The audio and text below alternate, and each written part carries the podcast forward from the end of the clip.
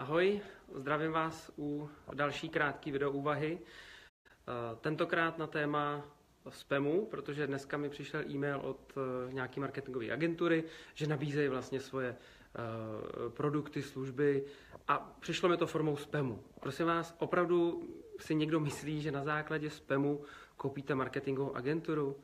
Ale přesto, přesto se vlastně ty spamy nebo obecně texty posílají.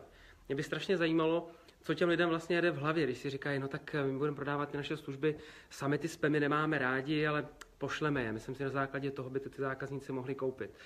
Eh, já si myslím, že ten hlavní důvod je ten, že si snažíme zkrátit tu, nebo zjednodušit tu cestu, eh, kterou chceme udělat, že jo, aby jsme nemohli náhodou slyšet to odmítnutí, protože potom e-mailu už někomu něco pošlete, tak nejste konfrontovaný face to face s tím člověkem, eh, jestli náhodou vás neodmítá. Tak pošlu e-mail ten to snese.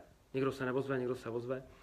A kromě toho, že teda to jméno té společnosti za mě se poškozuje, tak druhá věc je, že to podle mě musí být strašně neefektivní. Kdyby tam bylo aspoň oslovení, ani to tam nebylo, nějaký follow-upový hovor, který by na to mohl přiš- jako navazovat vlastně, to podle mě taky nepřijde.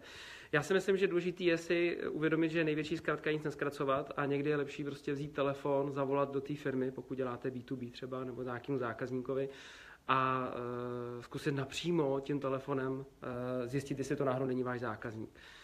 Samozřejmě, jak říkám, je pro nás jednodušší se vyhnout těm, těm odmítavým postojům, těm zákazníkům, tak radši pošlem e-mail. Tak si dejte bacha, jestli náhodou neděláte zbytečný zkratky, které vlastně nemají takový výsledek. To je všechno dneska, mějte se fajn, ať se vám daří. Čau.